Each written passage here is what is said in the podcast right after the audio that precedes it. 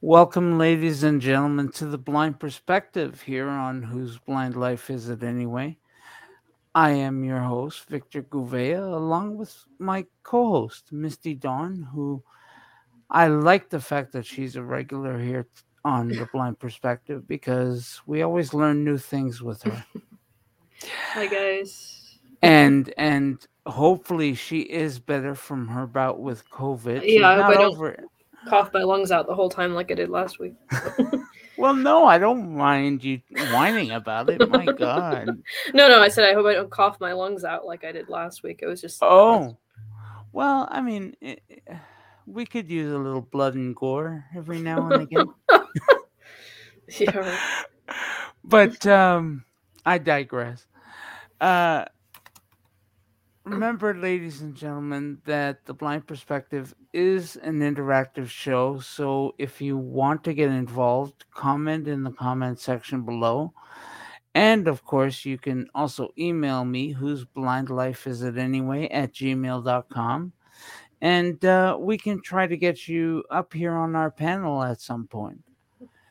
Um, additionally, we if you are on the three platforms where we go live, that being YouTube, face our Facebook page, and Twitter, like us on all three, so we know you're there at the very least. So we're not here all by ourselves, just talking away in the darkness of our minds. Um, you can also subscribe to us on YouTube and follow us on our Facebook page and Twitter. Um, of course, if you can't catch us live, you can always catch us on podcast. We are on pretty much every podcast service out there and uh, device. So see if you can find us. Uh, even Alexa's got us. And um, which is ironic because Audible doesn't have us yet. I guess we're not professional enough for them yet. but uh, hey, you know we're getting there. We're getting there. Um, today we're having a bit of a mishmash of topics, mainly because today we're asking you what's on your mind and. Uh, and today there was a couple of things that I'll bring up later that I'm not sure Bard readers are aware of. Um, and but of course, the first thing we have to talk about is have we learned our lesson during COVID? That is the big question, isn't it? Because apparently it would seem we haven't because not too long ago there were 40 cases of monkeypox and now we're up to 3000 Mhm. and it's coming. It's coming folks. Mm. we thought we learned our lesson with covid but apparently not. How do you feel about that misty? Well, I mean, I I suppose. I mean, they are very different uh, situations, really. Though, um, I mean, as far as how they spread, as far as severity, Mhm. things like that. Um, of course, when everyone first heard about monkeypox, they were like, "Oh crap, another pandemic." But from what I understand, excuse me, thankfully, most of the cases are mild, and if they're severe, they're certainly not life-threatening. There have been a number of instances that have been fatal, but not near to the extent of COVID. Um, so I'm not. I, I'm probably I and a lot of other folks aren't nearly as concerned about it as we were with COVID. Um, you know, even if folks were to get it, you know, it's not certainly not the end of the world. It's certainly not the severity of, of COVID. So Yeah. The irony of it is that apparently we have we've known about monkeypox for a while actually. Uh, and we are using the vaccine for smallpox. all right. Um, what I don't like about it is the fact that people are associating stigma with it, and um, it's the wrong stigma Mhm. because everybody's saying it's a gay disease. But like they thought AIDS was. yeah, in the day. exactly how AIDS was. Mm. Um, And it's it it can be transferred through saliva. It can be Mhm. transferred through bodily fluids, Mhm. uh, just like AIDS. Mhm. Um, but yet, people are still calling it the gay disease, like it's stuck in the gay realm. I just don't understand that. Now even the media have been have been kind of clinging to that notion. Not sure how true Have it they is, but too? Yeah. I mean I mean, they they basically are to- saying it's mostly in that community. I've been trying to stay away from the media all I can because, quite frankly, I don't like what they're reporting and how they're reporting it. Yeah. I don't know. I I, mean- I, have my preferred sources. Um, Yeah. Certainly, most of them are are biased one way or the other, but some are, are less so, I think, and some are more so. And and that's what media is supposed to be like, unbiased.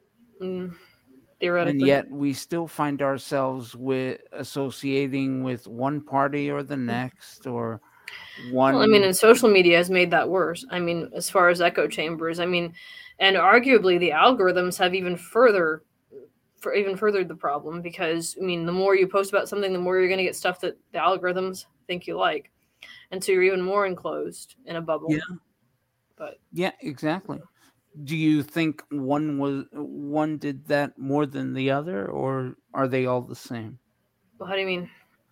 For example, did Facebook do it more often than Twitter? Or Uh, I, I'm or- not an expert in the engineering side of it, but I mean, I think Facebook was pretty kind of the first, I believe, to really do the whole algorithm. You know, I'll show you what you want to see. Uh, well, maybe that actually might have been YouTube, but anyway, YouTube does it. Certainly, Facebook does it. Twitter does it.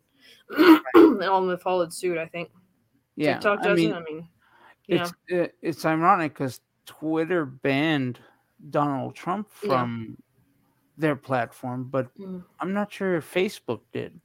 uh, I think so, but I'm not sure. Yeah, Never yeah, followed him on there. Yeah. But then we don't have to worry about him. We can worry about his fans, for example. Yeah, his, his cult for him. followers, in my opinion, but that's just my opinion. Well, But, that's I mean- the show is about, right? you know but yeah i mean it just it to me it just i mean even objectively observing it now i'm i you know subjectively speaking no i'm no trump fan i think he's the epitome of evil possibly the antichrist but that put aside like i i think that like i mean it just like a lot of his i'm not saying all of them but a good number of his supporters seem like cult followers. I mean it, it has it's become in my opinion anyway kind of a cult personality deal. Like Yes. it, it's you know it's it's it's well it's trump but the thing is it's also now trumpism which has in some ways actually become separate from him as well because so many other people have taken it on and have have supported but i mean it's it's yeah it's it's very much it just seems like a cultish sort of phenomenon in my opinion and has for a long time seemed like that to me so Can you define a Trumpism, for example? I mean, this sort of um, well, some people have called it populism, um, a neo a neo-populism, conservative populism. Um, you know, the whole you know America is like the greatest thing since sliced bread or before sliced bread, and like you know we we hate we're xenophobic, we're homophobic, we're everything else. You know, basically, Right, the, it's, it's, it basically represents the the really seedy underbelly of this country and in fact of the world. I think. I mean, it's it's really. I mean, Trumpism is just a part of this, you know, emerging sort of conservative populist strain that that politicians have tapped into around much of the world. You look Right. at uh, Cinque Stelle in Italy, for instance. You look at the even even some of the Tories in in the UK. Um, you know, it's just um, you know uh, um, Marie Le Pen in um, in France. Right. So yeah. well, I mean, I mean, forget the fact that he's in his seventies, isn't he? I believe. Uh, yeah, I think he, yeah, he's the oldest president we've ever had, I believe. so, I mean, that would make his ideals and Mhm. and um his methods very outdated. um, I mean, just because he's in his seventies doesn't necessarily mean that he's going to have. no, but you have to look at his Well, Are you saying that because Biden, he's coming from an earlier, like he's coming from an older generation, and so that kind of influence? Right, exactly. Well, but I mean, again, you have some younger folks who are on, uh, you know, come, uh, who are who support him or who who support similar ideologies. I mean, I don't think right. it's really limited to age. People um, who look up to him. Yeah. yeah. Yeah, and and and like I'm saying, uh, mm. this isn't relegated just to Republicans. The fact is, yeah. uh, Biden is just mm. as bad as well. The no, I, is, I don't. Yeah, I don't think he's the Antichrist, and I don't think he's a cult. No, leader. he's not the Antichrist, but his oh. ideals are very outdated. I think. Um, well, a lot of folks think he's not li- liberal enough, really. But um, yeah, and I know like it's like sixty two percent, I think, according to a poll I recently heard. Of Democrats want someone else to run for the second term. They don't want Biden to run this next term. Right. Uh, so I mean, I think a lot of it is, I think, a, a factor of age and age, care, lack of care, uh, lack of charisma, charism. Huh, I'm thinking theology, lack of charisma, and and uh, sort of magnetism on his part as well, and even enthusiasm. So, but it's amazing how these presidents are mm-hmm. adverse to getting involved with controversial to- topics that might uh, not get them elected. For example, they didn't weigh in on the abortion rights. Oh, Biden has.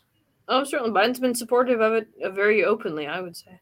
He's in support abortion. of the abortion rights? Yeah, yeah, I would say so. I mean, he's he's tried to he's done a lot of I don't say all he could do, but I mean he's done a lot to to try to um, further the cause of um, abortion and all that. So yeah. Uh, okay, well, hold on a second. Which position of abortion? Pro. Oh, he's a Democrat. I mean, most Democrats are are pro-abortion, and he's no different. really? Because I heard the opposite. I heard uh, Biden was maybe, well. Maybe, maybe on a personal level, he's against it. I don't know because he is a Catholic and apparently practicing. But as far as he's publicly in support of it, at least as far as the laws are concerned. Really? Um, the same thing with Nancy Pelosi. She's pr- apparently practicing Catholic, but she's also on liberal side like Biden is, and she's uh, in support of abortion. And that actually has created some controversy within the major bishops organization here in the U.S. Um, mm. And I think they actually voted to deny, in fact, um, I think Biden, maybe Pelosi as well, uh, communion, Holy Communion, because of their their their the support of abortion. So, but yet you and yet they can't make it a national law. Well, I mean, it was legal under the you know with the Supreme Court ruling until they until the justices struck it down recently. Right, but, but that's what I'm saying. I mean, wouldn't it be? Oh, you're saying now like that, that they should that there should be some legislation put forward. Yeah, I mean there there have been efforts in that direction.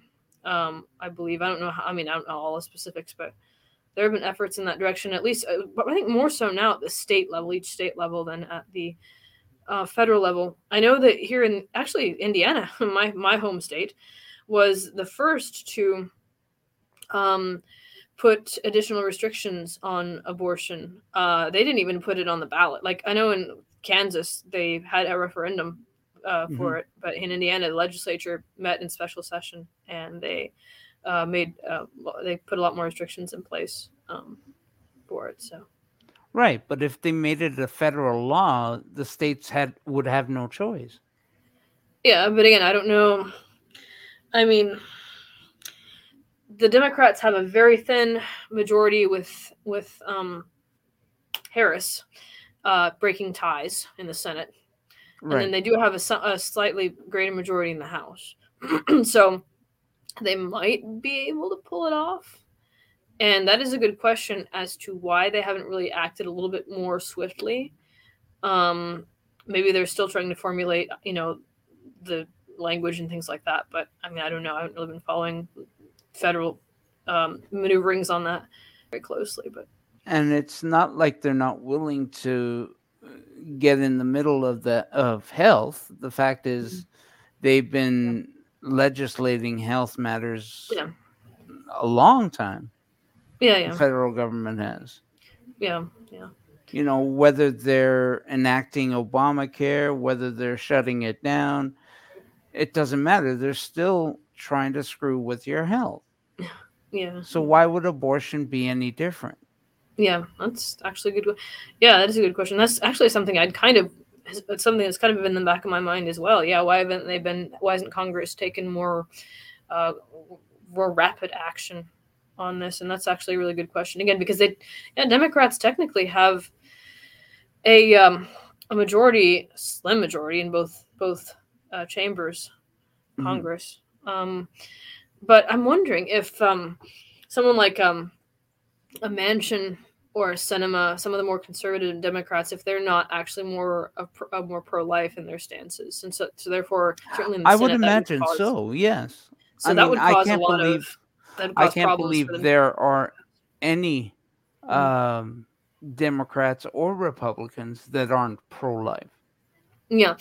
Uh, well, there's actually, I don't know how big it is, but I've, uh, there's an organization called Democrats for Life that exists here in the States. And, Right.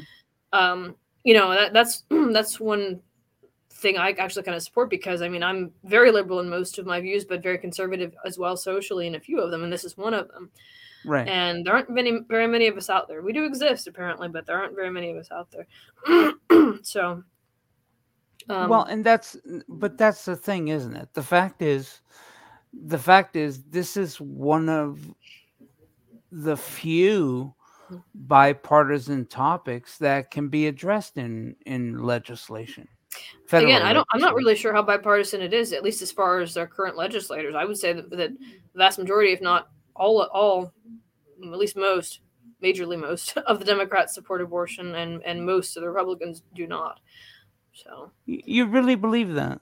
I, I think. So, I believe so. I mean, you rarely hear Democrats that are that are um, against Pro-choice. abortion. Rarely, rarely, if ever. Well, again, Right. certainly not as far as the media portrays it. Again, apparently we do exist because there's an organization for us. But as far as the legislation, the legislators, I don't know. I, I just don't hear that at all. so Yeah, no, I, I, you know, in in today's day and age, I would think it would be a much more open discussion. yeah, You know, I mean, people are talking about racism. Mhm. People are talking about gender bias. People are talking about the rape culture. Mhm. And yet we can't put abortion on the table. I mean, what's the deal? Mm. I mean, I think people are people have been up in arms about it ever since the um, overturning of Roe. I mean, it's it's been well, it's definitely yes, but that let's face it, most of that was because of the media well, and its sensationalism of it. yeah. I don't know. I mean, you know, at the end of the day, we really can't do anything about that. Well, I mean, there there are certainly feminists and, and activists alive today that fought like tooth and nail for it back in the in the seventies and such. So Yeah, yeah. Yeah. Oh yeah, and and even the for example, the suffrage movement wasn't that done by women? oh yeah, led by them surely. Yeah, Yeah, exactly. Exactly. yeah, yeah. But uh it really is odd what legislatures feel is important and and what legislatures legislatures sorry. Legislators feel is not important. The fact is uh, i don't know. I mean we have to elect these people to represent our interests. And yet they have a dual responsibility to represent the country's interests Yeah. They should And- be technically representing their district at all times, whoever they actually are responsible for. You know, yeah I mean, Yeah. the truth is most of them do not because they are beholden on both sides to various um, factions, parties, co- corporations, and everything else. So and that's it isn't it i mean at the end of the day it's the money that rules it all yeah, yeah. Money talks. Money is a universal language. So, oh god it is so much isn't it so yeah. and and it, it hurts me when when i say that but you really can't get around it Yeah. Mhm. Mhm. Yeah. but uh let's see if we have any comments Probably if folks are on here. okay we have a comment Mhm. That seems to be enlightened hmm Okay. Uh, he's uh, this person is going by the name of Graz, Mhm. and he's saying, "Stay away from monkeys, and you won't get monkeypox." yeah, that is a good. I don't know how the name came about. If it actually passed from monkeys or what, but um, yeah, no, I I have no idea. I do know it's derived from smallpox. Yeah, I know that. Well, that's. I think chickenpox is related to the two of those as well. Uh, it might. I think so. I think it might be. and I don't know if that came from chickens. I don't know. Yeah. Well, you never know. I mean, uh, maybe it did. Who knows? I have no idea where the names came from. But Yeah. I mean, I think uh, I can't even remember how smallpox got started. yeah, I don't. Yeah, I don't. I don't know the history of all of it either. Which is ironic because we know how bubonic plague started, but we Well, now, yeah, we think we do. started. Um, well, in fact, um, speaking of history of diseases, I'm I actually do plan on. I've put a thing on my Bard wish list. Um, it's a, actually a text on the 1918 uh, flu pandemic, sort of Mhm. to kind of compare it to uh, COVID today and sort of all the all the stuff that went on around the 1918 flu pandemic as well. Spanish Yeah. flu, I think a lot of folks call it. Yeah. So you are a member of Bard? Oh, it's been since I was like good night. Probably before I went to the blind school. That would have been before '94. So yeah, I've been a member. I've, I've been an NLS member for absolute years, and um, at least I know I've, I've read over 300 books in my lifetime because I've been keeping track on Goodreads ever since Goodreads was a thing, and um, so and most of them Well, have been Bard. You know what? That leads us into my announcement. Oh yeah, that's right. There you go. Ha, Yeah. nice. um, I didn't even try. were y- no, no, I know you didn't. Uh, were you aware that the NLS is distributing the Zoomax reader? I've heard of it. I haven't gotten one yet. I don't know if Indiana is doing it even yet, but because I, I have an Orbit Reader 20 right now anyway. But so I didn't know if I want to get another one or not. But um, yeah, I've I've definitely heard about it. Um, So you read Braille? I yeah, well, okay, so I read grade one best. Still like so I learned I learned contracted braille back before UEB many a moons ago. And Uh-huh. then I didn't use it for a while and between then and now they've switched to the UEB system. And so I basically had to relearn Right. uh, the new UEB system and that's what I'm working on learning now. So I'm certainly still best at at grade 1 uh, uncontracted. Right. but yeah, I do read grade 1. Um, I bring this up because I, I'm sure people are asking why is a Canadian bringing up an American system? um, and the fact is, I have a friend in the States who is an avid Bard reader, Mhm. and she didn't know about this. Oh wow. Yeah, I thought pretty much everyone knew about it by now. And uh, I mean, this is a, a cue that our library can take from you guys. I mean, we Yeah. are still we're still monkeying around with Uh, no pun with, intended. Yeah, anyway. with Yeah. actual audiobook uh, audiobook readers. Oh, you're used to like you have to have them send out like what cassettes or digital like Well, yeah. That you guys Well, do. we we have a one of those um, Victor devices. Victor Reader Stream. Use the Victor Reader Stream thing, like like Uh, the, your your not so much does? the stream, but larger, a larger player. Oh, okay. Yeah. And um it used to play CDs and all that stuff, but now Yeah. it just plays Oh, okay. media files. Yeah. But um but we still have, you know, Daisy discs and Hmm. various other things like that. Oh, okay. Um but aside from that, um we're still handing out braille books. Oh, like hard braille copy. volumes. Yeah. And um Mhm. I'm thinking, well, why? Yeah. I don't know if we're still doing hard copy here or not. I'm not even sure. Bard's still doing. Well, and that's the thing. I mean, before the pandemic, Hmm.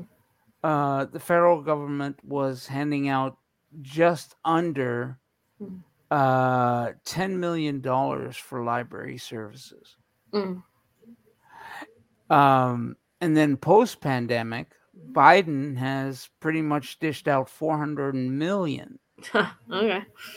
So, I mean, that's a huge improvement. Jeez Louise. Yeah, that's Yeah. impressive. So, I mean. I'm glad they can afford something like that. Yeah. Oh man, it's Um, great. Up guys- here, they're they're Mhm. doing trials on um on uh oh what do you call those things? Home Oh, like the cartridges? No, like home speakers, uh, Alexa, that type Oh, of thing. Oh, Yeah. okay. Huh. Um, so, I mean, the, I just don't get it. I really So, don't. so, like, you don't have any kind of purely digital player like we do. Like, uh, we have an app now where we can download digital files onto our phones. oh no, no, no. We've got digital players. Yeah, I like, mean, uh, just like get. an app, like on your phone, like we do. Oh yeah, yeah. We can we we can actually get a new digital player every three months. No, no, Every no. What I'm talking about every is like, five what I'm talking about is years. sorry. Yeah, well, no, every I'm talking about is a phone app, like just a phone app. A phone app, you can download files on your phone. Oh yeah, yeah. Okay. We've got that too. Okay. Uh, Yeah. So with the e-reader, what's awesome, I've heard some folks have had some issues and glitches with it, but what's great is that for folks who can't afford a braille display, man, like as, as I understand it, it can connect to your phone. I think it can connect your PC and, and Yeah. mirror what's on your phone and PC. I mean, that's tremendous. Like, I mean, so many people have not been able to afford a braille display, with the exception maybe the Orbit for a lot of us. That's again, that's what I got a while back before they even Yeah. started distributing this stuff. Um, but yeah, and it's- I don't. Yeah, I, I'm not even sure if you can do note taker things with. Uh, the Zoomax reader. No, but I, mean, but at least you can connect your phone to your PC and kind of read braille Exactly, on there, which I think is pretty. Which is really all I all I need is something that translates what's the what the text is into braille if I need it, like on my phone or PC or standalone. That's all I really need. And I think Yeah, I mean, I was. I've been pretty good at grade one braille. yeah, okay. Uh, do they do they have it? So they teach the control. Of course, you're English and French speaking country, so yeah, they, I assume they teach the UEB up there as well. Yeah, yeah, Yeah. No, they do. They do. Um, but the problem is the my teacher who was teaching me braille um, had uh, decided to go to Florida Mhm. to move to Florida and get a job there with their sight loss center. Oh, okay. Um, Yeah. and uh, I at that point the CNIB who I was taking the program with Mhm. didn't have anyone to Yeah. um, to teach me anymore at that point. So I kind of went by the wayside. Yeah. And Uh, Hadley. time, Hadley's a good source. hmm I'm sorry. Well, I think they're actually still working on their Braille course though right now, but it used to be Hadley used to be an amazing source for learning Braille, distance learning Braille. That's that's how actually I learned the original contracted was through them. so Oh, was it through them? Hadley School for the Blind, yeah. Oh, Yeah. wow. Now they can they're they're revamping a lot of their Braille courses right now, so they're kind Right. of in the middle of something with that. But I mean, yeah, when I, I took the old style uh, contracted Braille a while back, and it was great. I still have a lot of books from it. Um, Yeah, yeah. But um, it's, it's interesting though how like so many other non-English speaking countries Mhm. have nothing like contract a contracted system, or they just don't teach it. I mean, it's it's weird that, that the English speaking countries have been so hot to trot, as it were, on the contract on contracted systems, whereas most other countries just say screw it and they just teach like basically our grade one in their language.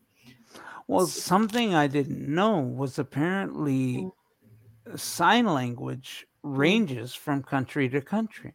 Oh no, yeah, I know, I've heard, that before. Yeah, certainly. I mean, there's uh, ASL, but then if you go to Mozambique, there's Mm-hmm. Yeah. a whole different ASL. Well, not even whole different type of ASL. it's language, just yeah. sign language. Yeah, yeah. period. Yeah, yeah. Um, but apparently, the only there is only one universal sign, and I off the top of my head, I can't Mm. remember what that was. Mhm.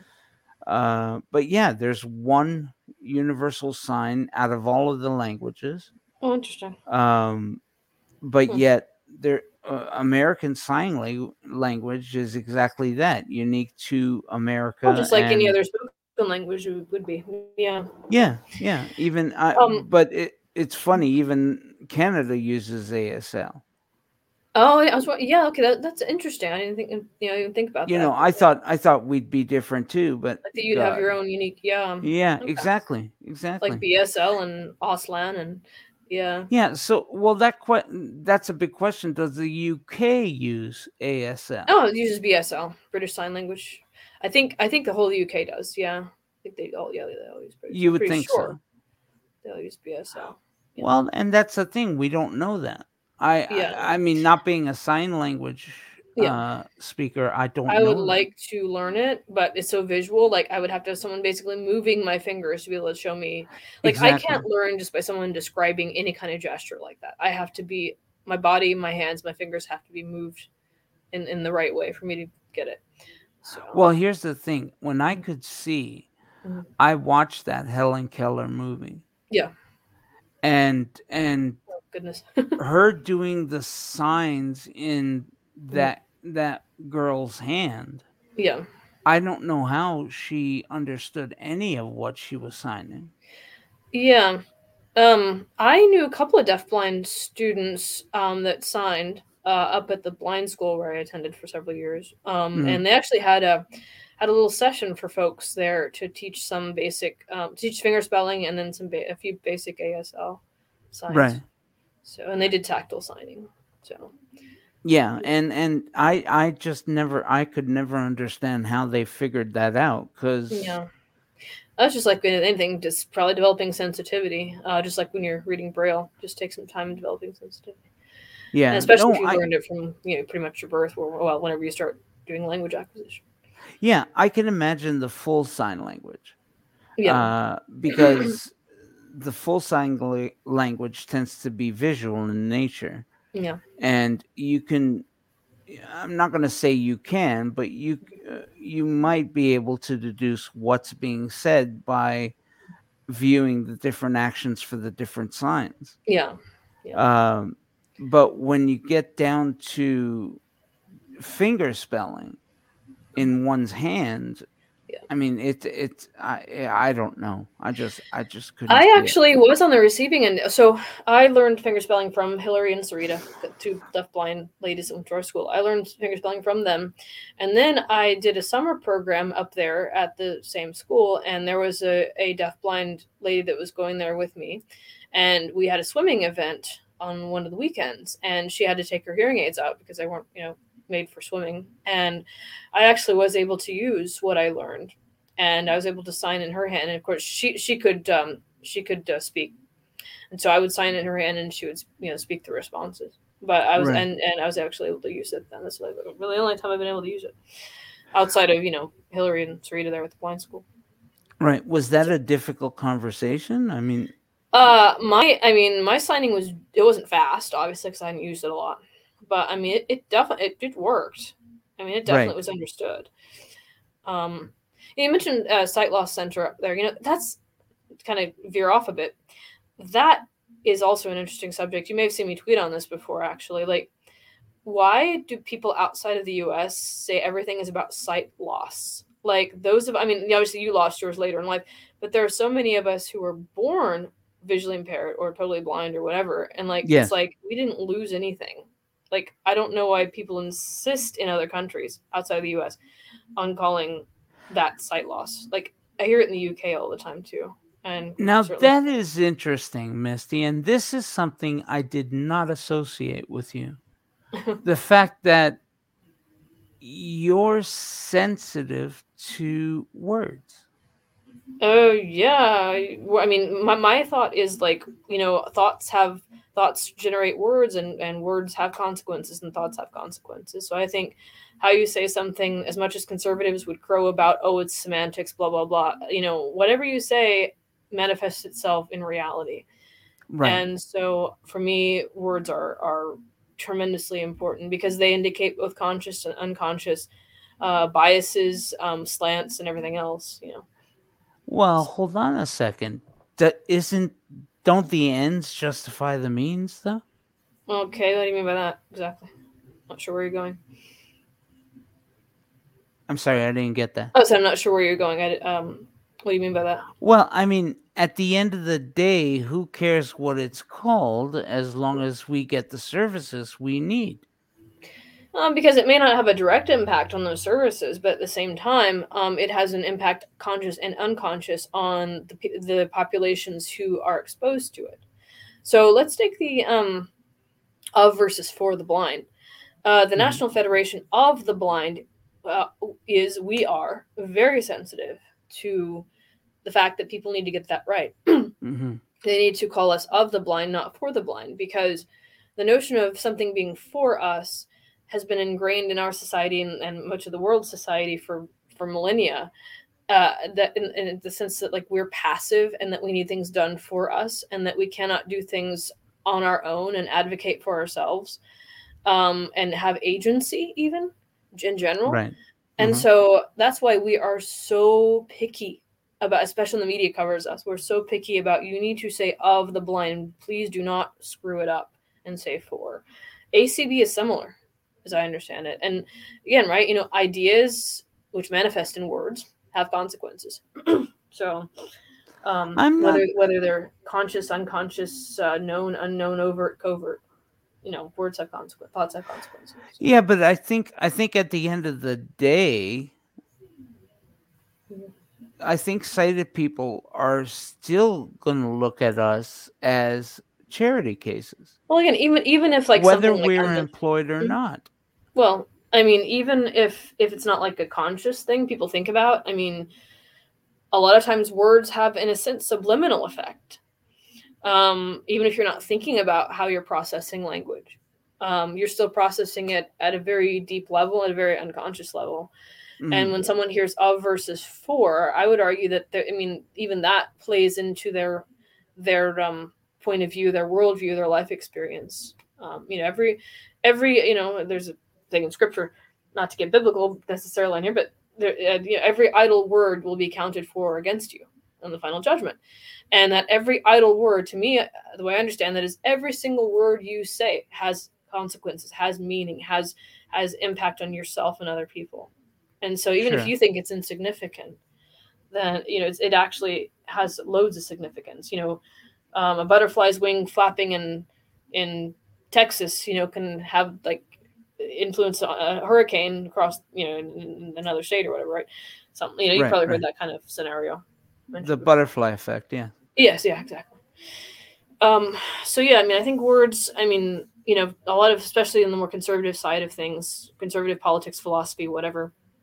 People tend to say, "Oh, you know, yeah, you shouldn't be so concerned about that." There, there are greater things to be concerned about. Yeah, I agree. There are there are certainly more important things to be concerned about. But I mean, it's, it's not that we should completely lay something like this even to the side because, you know, it, words have consequences. You know, ideas ideas manifest themselves in words, manifest themselves in in actions uh, in effects in the world.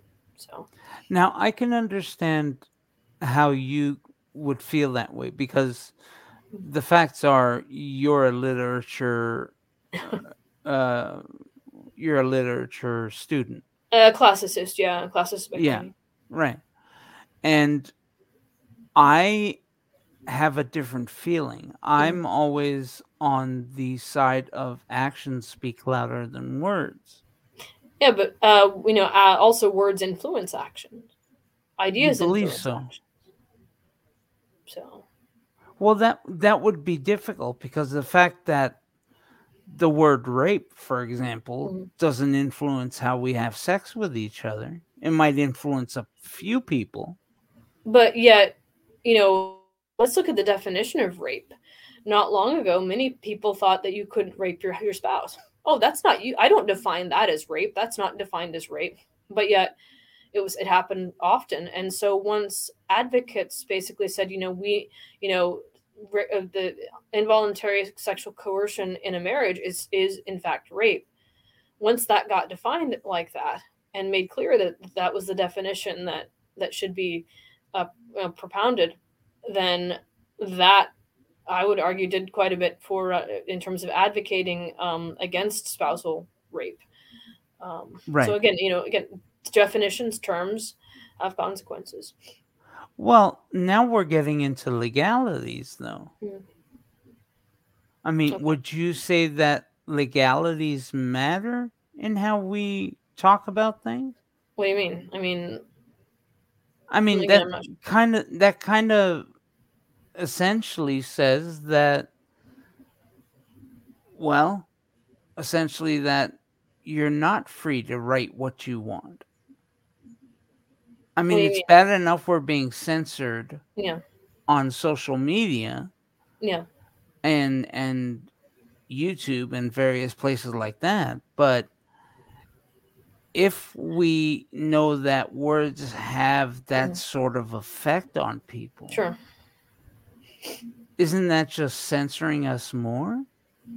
Um, I don't see how you're getting from point A to point B. Um, I mean, Well, okay, for example, um, if you want to say of the blind and somebody Yeah. else wants to say for the blind, Yeah. um, I don't I don't place such a distinction whether it's of the blind or for the blind. I don't feel there is such a limitation on those two words. Okay. whether it's of the blind or for the blind, I don't think it matters. The fact is, you want to learn about blindness, you go to the NFB or the ACB. Yeah. But you also have the American Foundation for the Blind, for instance. You do have other organizations, the American Printing House for the Blind. Uh, Mhm. You've got organizations for the blind that, that do have a lot of blind membership and blind leadership, but they're not. They also have a lot of sighted uh, membership, uh, membership and leadership. And the NFB is vastly majority blind. We are blind people advocating for ourselves and Right. leading leading ourselves. We are the blind leading the blind, um, both in the NFB and the ACB. So And and and you're saying it's important in that regard. The fact is, if you are an organization that is producing something for the blind, it's a different matter as opposed to actually advocating on behalf of the blind. Well, it's again, it's the blind. We're we're the, both in NFB and ACB. We're the blind advocating for ourselves, Right. and I think that with having lived experience of blindness, I, I mean, I think that, and and being blind majority led, I mean, I think that's quite an important um important thing. I mean, you you wouldn't have like the NAACP being led by a white person, you know. So it's it's the same with our organizations. We a lot of us believe that that these organizations should be all these organizations should be majority blind led uh, for that same reason. So Yeah, no, I, I I- I can see how you feel. I Mhm. can I can understand how you feel. Mhm. Yeah. Um, personally, I don't place such importance on words so much, Mm. uh, because at the end of the day, it all depends on what a person's actions are dictating. again, Um, which which are influenced by thought, which manifests itself in words. So, right, but it's influenced by a, an individual's thoughts, not another individual's thoughts. oh, the collective consciousness is a powerful thing. Um, you think so? I mean, I think that's why, you know, frankly, ableism is so prevalent, not only here in this country, but globally. Um, you know, it's just something that's just been passed on from generation to generation, from person to person. And it's just become largely, in many ways, I'll say accepted, but certainly a, a good part of, of the societal narrative, I guess you could say. So, Well, yeah, no, I could see I could see people needing a, a social narrative like that, Mm. but I don't see it being a majority. I don't know. You know, it's interesting because most, many, certainly, a lot. I think a lot of blind folks specifically would want to admit it for whatever reason. I think a lot of us have have, dr- have drunk the sighted Kool Aid and want to apologize for bad sighted behavior all the time. But certainly in other disability communities, you hear story after story on a daily basis of microaggressions and other forms of ableism that that we encounter. I mean, daily. So it's it is widespread. I think there's no question that it's widespread. Various forms of it are widespread. Mhm, mhm. And and I'm I'm looking at this stuff and Mhm. I'm thinking, um, such such things are, I think, an exception as opposed to a rule. Uh, that's not been my experience, and that's not been a lot of our experience, I would say. Really? Because a lot, I mean, while I can understand in, I could understand the younger generations feeling that way. Um, I don't think the older generations are of that mind because I think we- most, yeah, well, I mean, I think most of this, most of this kind of um, behavior, ableist behavior, is it well, it is more prevalent among older people, and I Do mean, you think so? a, lo- a lot of it is like they just haven't had the kind of awareness training, and education that a lot of young folks have had.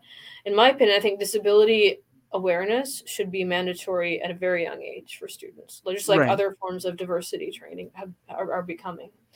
So, Yeah, and I think uh, I think my generation, that being. The generation that grew up in the 70s, 80s and 90s, that's mine too. yeah, are more coherent about this stuff Okay. as opposed to those who grew up in the 40s, 50s and Yeah. 60s. Right. Again, it's because I, they, they we've had a lot more uh, you know uh, Exposure.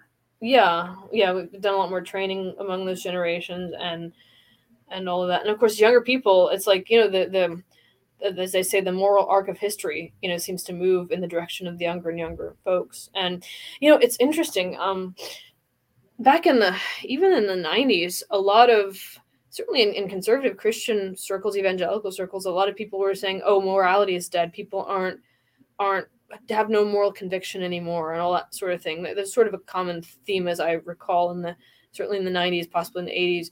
And now it seems like even among this so-called secular society, uh, parts of society, it seems like there's really become a very strong sense, a very passionate sense even of a moral compass, of a moral framework.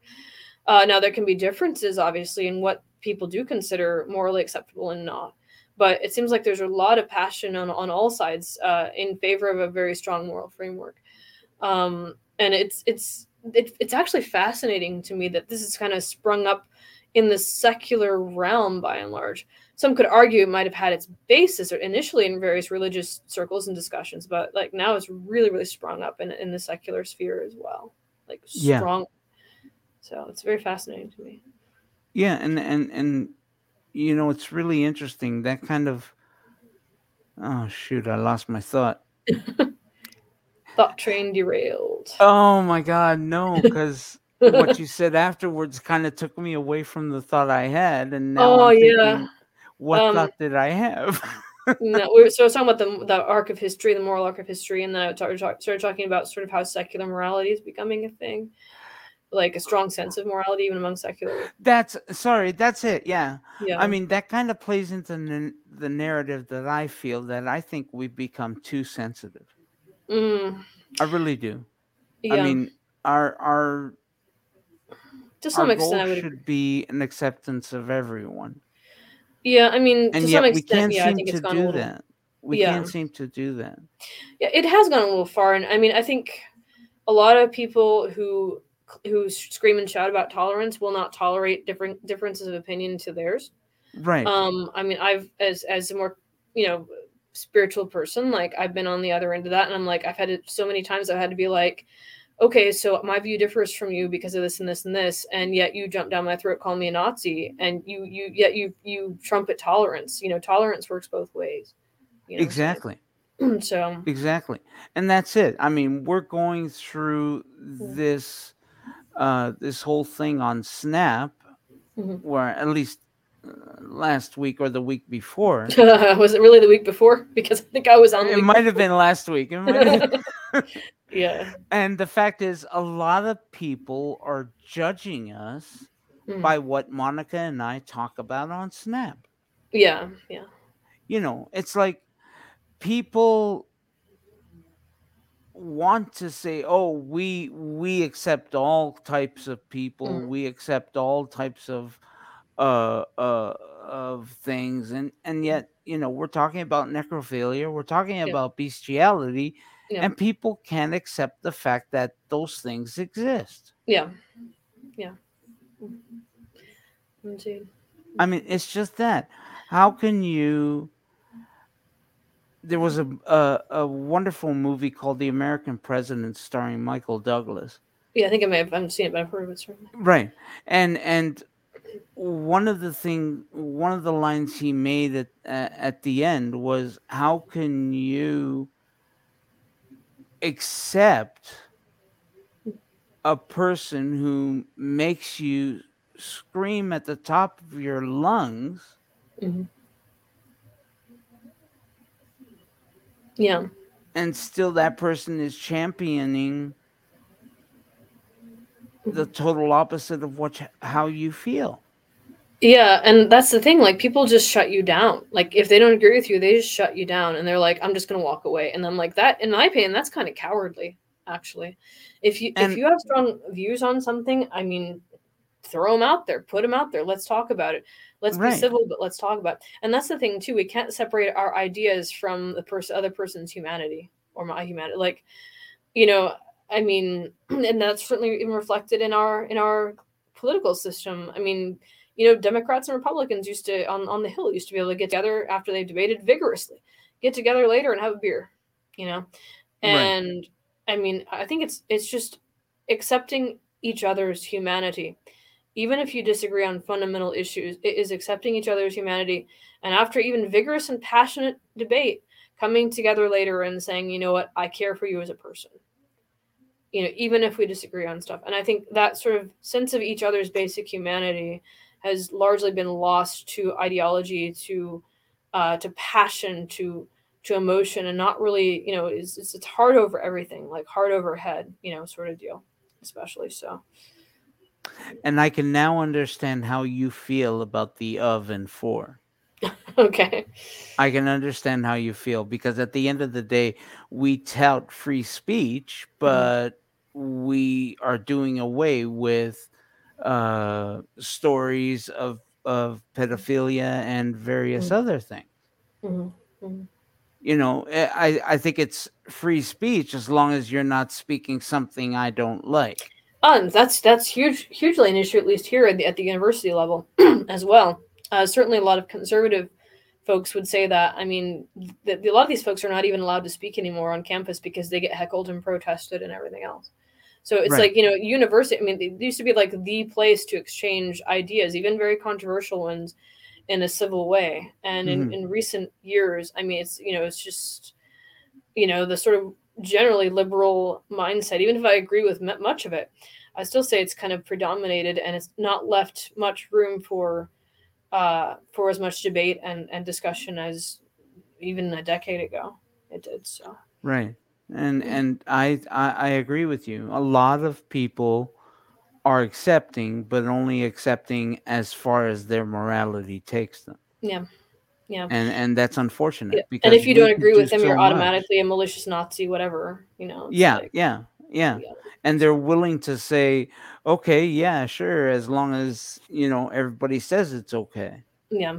yeah. And and it's a shame because I think we could go a lot very far yeah. Um, if we just give each other the chance. I mean, you're not going to get anywhere with this emotional, I'm just leaving the discussion. You're going to get nowhere that way. Yeah. Ideas are not going to form and progress and and evolve and, and, and at least in a broad spec in a broad way uh, mm-hmm. If you don't allow for more sides in the discussion. I mean, if you don't agree with something, fight fire with fire. If, if if there's a thought you don't agree with, fight it with another thought. And I think that's the problem. A lot of people are fighting fire with fire in that they're literally fighting fire with fire. Don't fight it with them. So. I mean, that's the problem. They can't they can't keep it to just the words. They have to yeah. use guns and and, well, and bombs and all kinds of things. Yeah, that's true. Yeah, it's awful. I mean, I think it's awful. Um, I guess everyone can't be as enlightened as you or I. okay.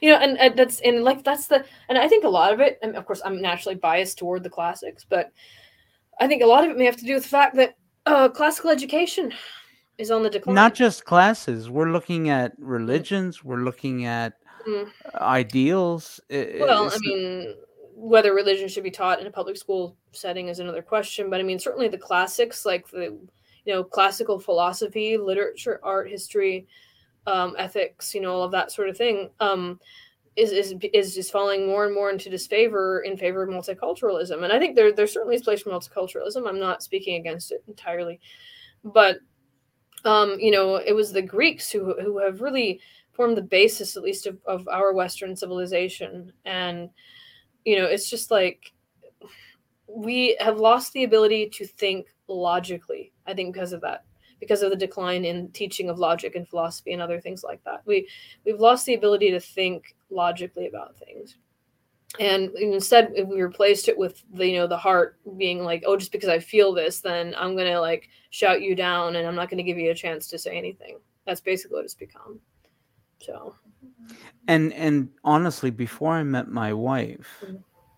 i was a very passionate man about certain things. Yeah well so am i still because i i thought i was not a man but i was well no i thought i No, was an, so am i. I thought i was a know-it-all. I thought i knew everything. I thought Uh, you know i had the moral compass that people should live by. Mm, um and then i met my wife and Mhm. she told me about the philippines. Oh did you know that there's no such thing as divorce in the philippines? Well i know it's a heavily catholic country so exactly kind of makes sense and that's it isn't it Mm.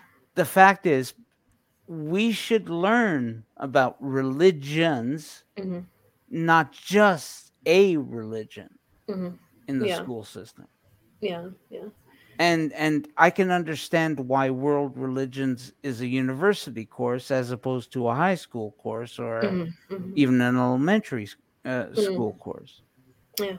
The fact is we don't have the brain capacity to acknowledge that all these religions exist the fact Yeah. is we want to stick to our own religion Yeah. our own rel- beliefs right which is such so Yeah. childish and well like and the thing is though like a lot of people think that like you know their their religion has like 100% all of the truth. And you're probably be like whoa wait what? She's actually saying this. What i'm saying is that you know I, I am as far as my own religious beliefs yes i'm an absolutist but i also have great um i i, I do acknowledge that that many other faiths and even non-faiths have contributed and have a great deal of morality within them as well.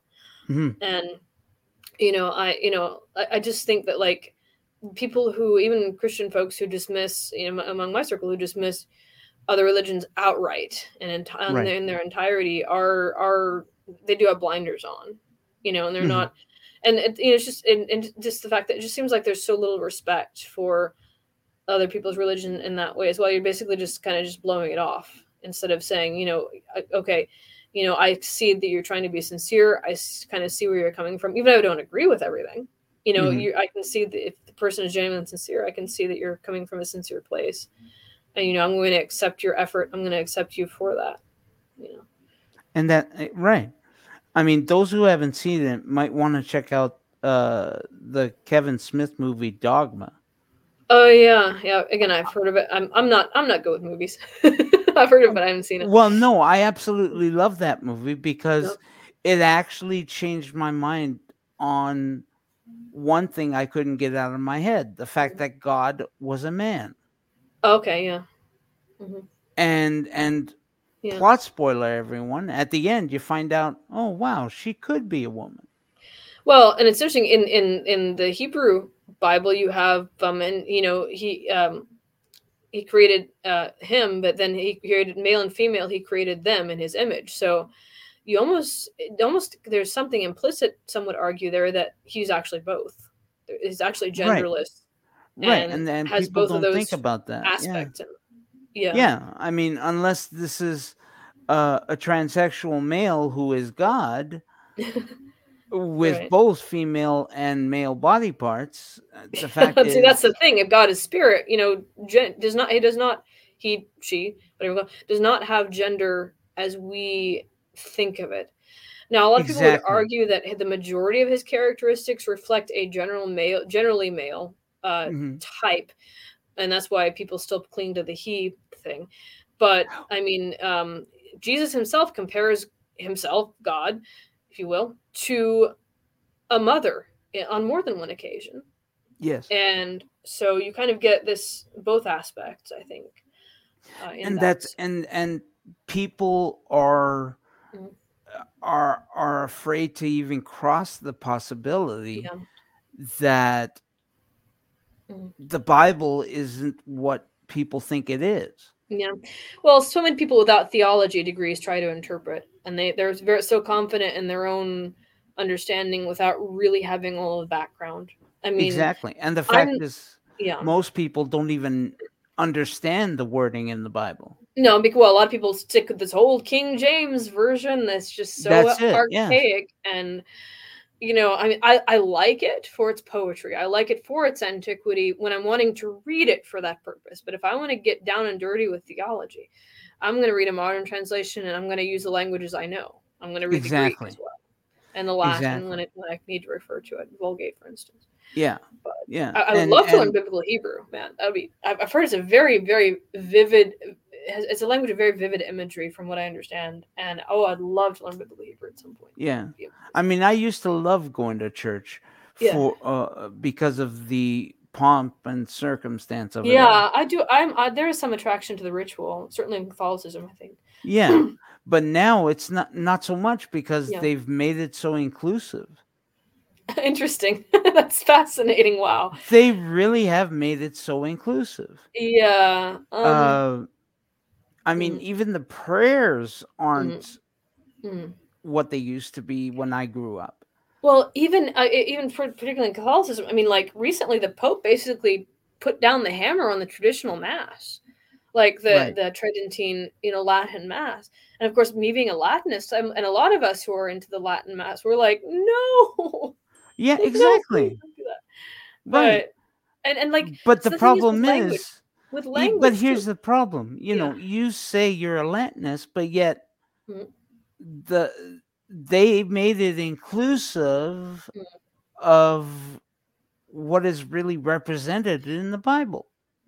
Well, I mean, I, I agree that people who don't know Latin, I mean, yeah, they should have the like they should have the mass in the vernacular. Just Latin is just not known as much as it used to be. But I think that for those of us who get a lot out of the the traditional mass, I think I mean I have no problem with having both existing simultaneously, and that's what John Paul was and and Benedict were promoting, and and Francis just I, I like Francis a lot of what he says, a lot of what he does, but that was just like wow, no, I mean he, he came down hard. like even in the way he wrote his uh, uh, motu proprio uh, on the subject was very harsh. I thought so. Yeah. Um, but oh, did someone uh, just comment? Oh, I'm seeing chat things. Hang on. I thought I just saw a chat thing. Maybe I didn't. Hang on. You see anything in the chat? Oh, I just saw something pop up on my ZoomText, but I, I can't really tell. Okay, I'm not seeing the comment you're seeing. Huh? I'm sorry, did you say there's a comment?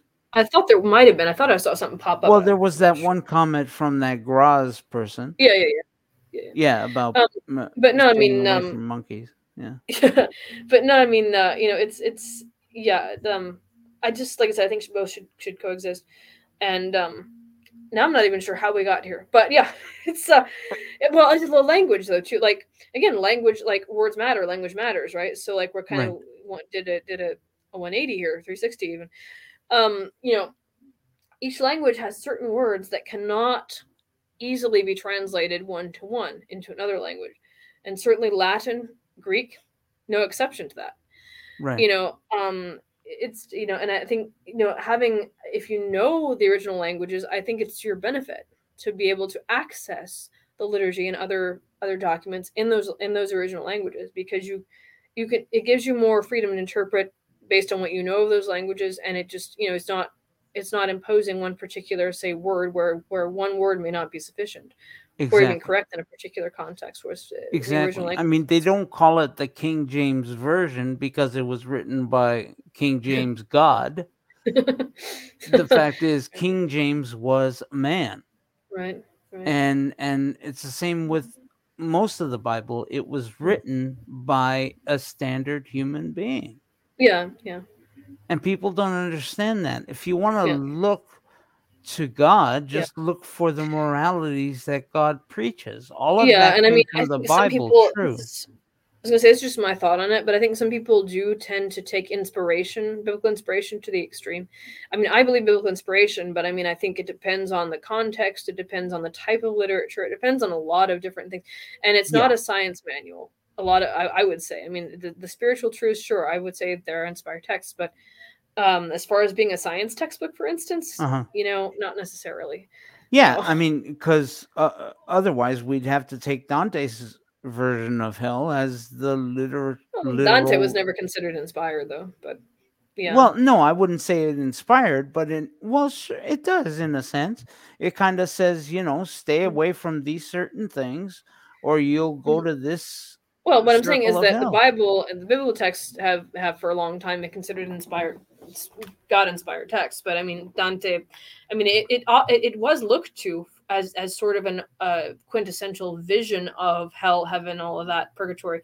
But um, it was never, as far as I know, considered to be inspired. It was considered very close by a lot of people, but it wasn't considered to be on the same level as as sacred scripture. So, as far as I know. Really, I thought I, I thought at at one point we were dictating laws by what books and other other scriptures were saying about hell that we shouldn't do this and this and that. Uh, well, according to a biblical text, maybe, but I mean, and maybe Dante was considered authoritative in some way, but again, I don't know about as far as being inspired.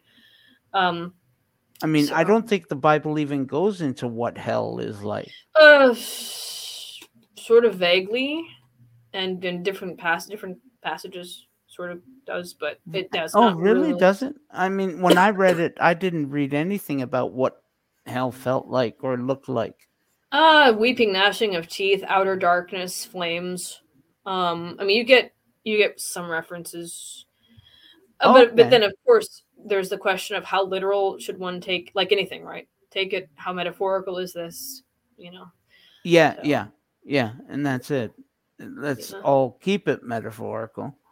Yeah, a lot of folks would. Yeah. would Yeah. I mean, A lot of people whenever- just consider hell simply separate, a final separation from from God, from the divine, rather Yeah. than a physical fire, for instance. and uh, well, and that's something dogma also made me think about Mm-hmm. is is you know what if hell is actually you know just part of heaven I okay. I mean, think that- about this.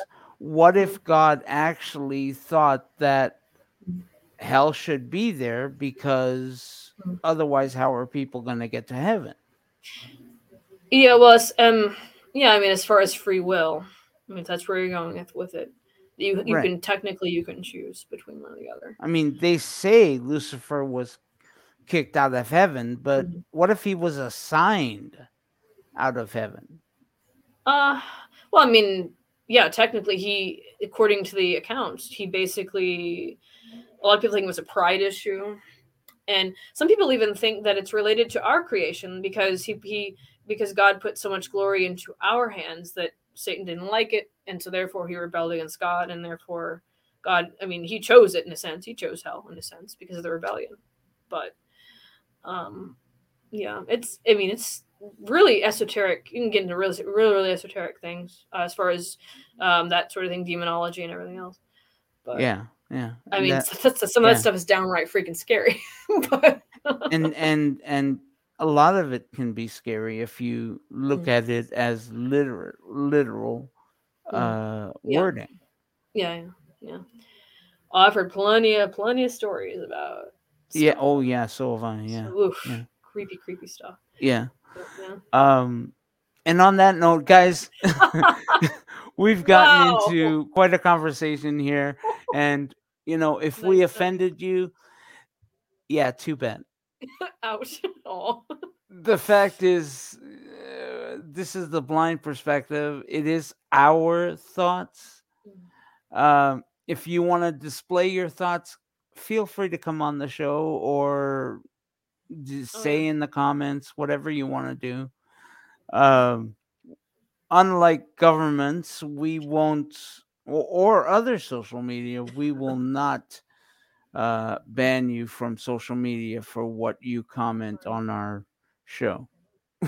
At least I hope not. but um, guys, I want to thank you for joining us today. Misty, thank you so much. Mm, As always. you are a benefit to everything we do here. Okay. Um, but guys, I want to thank you for joining us th- uh, this week. Oh wait, you know what? I shouldn't be in such a rush. I should check if we have any other comments besides Monkey Guy. Monkey guy. Ah, Joetta says hi, everybody. Hi, Joetta. Oh, hello, hello. Okay. Thanks for joining us. Indeed. Uh, that was from Joetta K. Lewis. Oh, God's immortal. It's 5'11. I didn't realize it was that late. so, other than that um, comment, we have nothing else except for Monkey Boy. so, um, actually, I don't even know if it is Monkey Boy. It might be a Monkey Girl. Who knows? yeah, the name's hard to tell. I shouldn't. Yeah, my words, right? oh dear. So, guys, thank you for joining us on this week's uh, edition of the Blind Perspective. Remember, we're here every Saturdays at 4 p.m.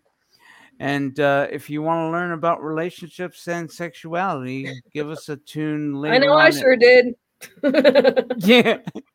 give us a give us a give us a tune in at 9 p.m. tonight, Saturday. Um, where we'll be talking about incontinence and relationships. Oh dear. Uh, tonight. So uh, it'll be interesting, I Mm-hmm. think. So uh, thanks for joining us, guys. Yeah, thanks, guys. Bye bye, everybody.